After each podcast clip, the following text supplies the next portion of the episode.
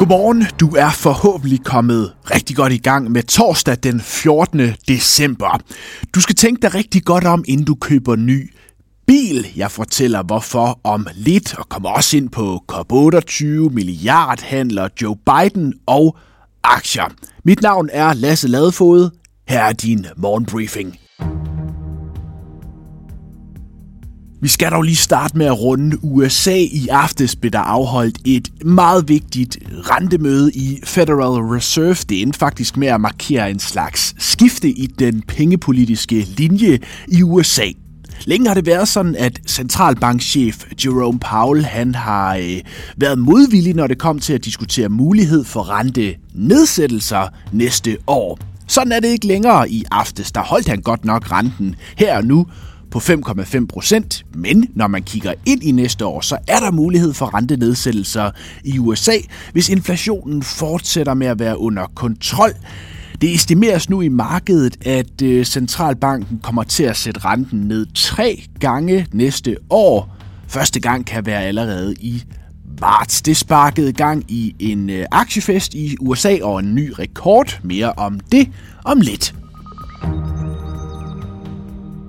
Først til de danske forsider. I dag på forsiden af børsen står der, at du skal tænke dig godt om, før du køber en ny bil, særligt hvis den kører på øh, benzin eller diesel. Sådan lyder vurderingen fra øh, transportøkonom Mogens Foskerav. Han siger, man skal tænke sig rigtig, rigtig godt om, før man går ud og køber en ny fossilbil, for den kan hurtigt blive dyr at øh, køre i og svær at sælge siger han til børsen.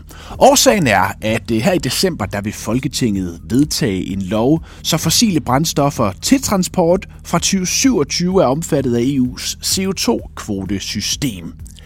Det må ifølge øh, transportøkonomen ventes at give en gradvist højere pris på benzin og diesel frem mod 2042, og det kan altså også betyde, at det kan være svært at sælge en øh, benzin- eller dieselbil, hvis du køber den nu her.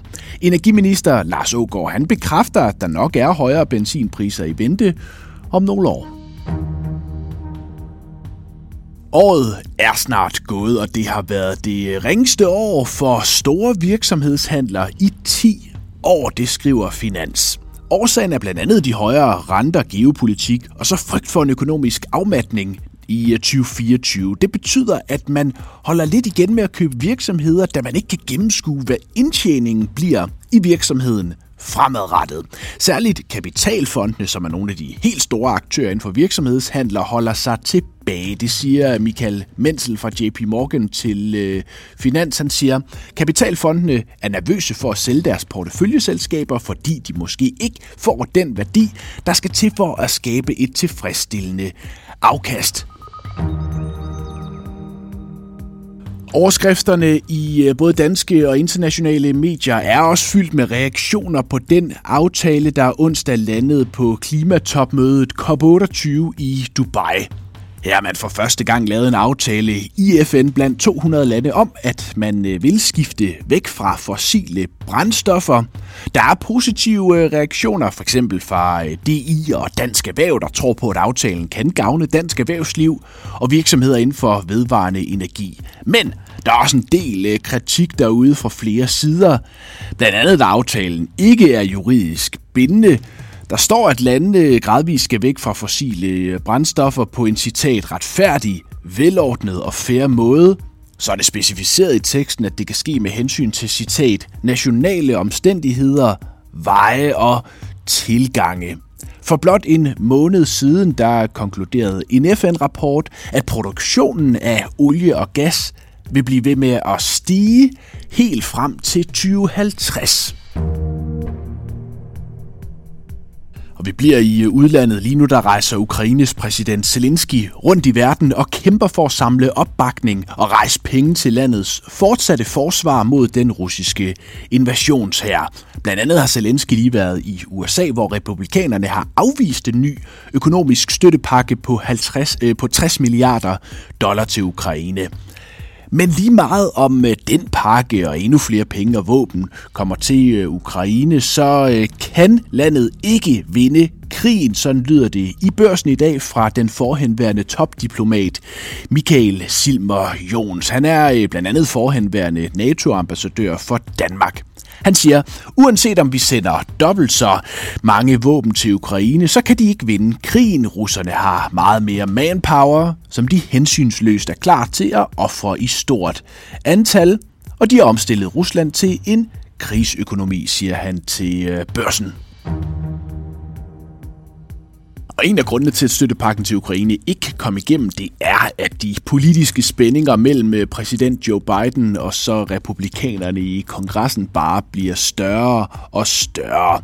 Og sent i aftes, der øh, afgjorde en afstemning i repræsentanternes hus så, at man vil indlede en øh, undersøgelse af muligheden for en rigsretssag mod præsident Joe Biden. Det stemte republikanerne igennem med øh, mindst mulig marken. Undersøgelsen den er baseret på anklagen om, at øh, Joe Biden han på ulovlig vis skulle have draget fordel af sin søn Hunter Bidens forretninger i udlandet. Det skriver blandt andet Wall Street Journal.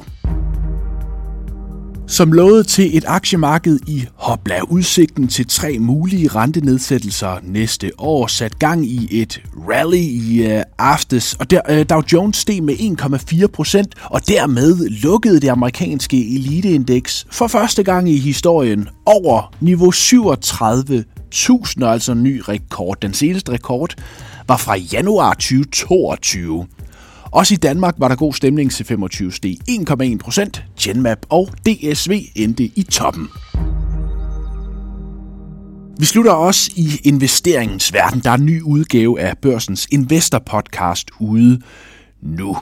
Den handler blandt andet om, at øh, obligationer er på vej tilbage i rigtig mange investorers porteføljer. Mange investorer de er lige nu på jagt efter det sidste afkast, inden bøgerne lukker for i år og nok så vigtigt til frem mod 2024. Vi kommer ind her, hvor den meget erfarne strateg Henrik Henriksen fra Petersen and Partners fortæller, hvad han ser på lige nu, og hvad der kan vente på aktiemarkedet og obligationsmarkedet næste år. Og jeg synes, øh, fokus for mig her op til jul er måske virkelig todelt. Øh, det er sådan en sæson for de der langsigtede forventninger, som kan vi sige, de store investeringsbanker laver. Mm. Og, og, og der synes jeg jo egentlig godt, at man kan få en lille smiley på. For JP Morgan for eksempel, som er nogle af dem, mange kigger på, har været ude og sige, en 60-40 portefølje de næste 10 år kommer til at give øh, godt 5% i, i afkast. Det er meget mere end for to år siden, og det er faktisk også mere, end vi har fået i afkast de seneste 10 år, fordi de seneste 10 år har obligationer slet ikke givet noget, til, til altså traditionelle obligationer slet ikke givet noget. Så det synes jeg er en af de ting, man, man, man kan have fokus på nu, at de, de langsigtede afkastforventninger på aktier og obligationer ser egentlig fornuftige ud. Og så, øh, så er det vel det andet, hvordan kommer vi ind i det nye år? Hvordan ser mm. 24 ud? Og der er jeg lidt mere, lidt mere bekymret, fordi sidste år kom vi ind i markedet på hælene. Folk var pessimistiske. Lige nu er folk faktisk blevet optimistiske, og vi har der amerikansk præsidentvalg, der ser lidt tricky ud. Så, så, så jeg synes, starten af 24 kan se lidt mere mudret ud end, end sidste år. Jeg bliver meget klogere på markedet og dine aktier i Børsens Investor Podcast. Tak fordi du lyttede til torsdagens briefing. Vi er tilbage igen i morgen med ugens sidste indtil da. Ha' en rigtig god torsdag.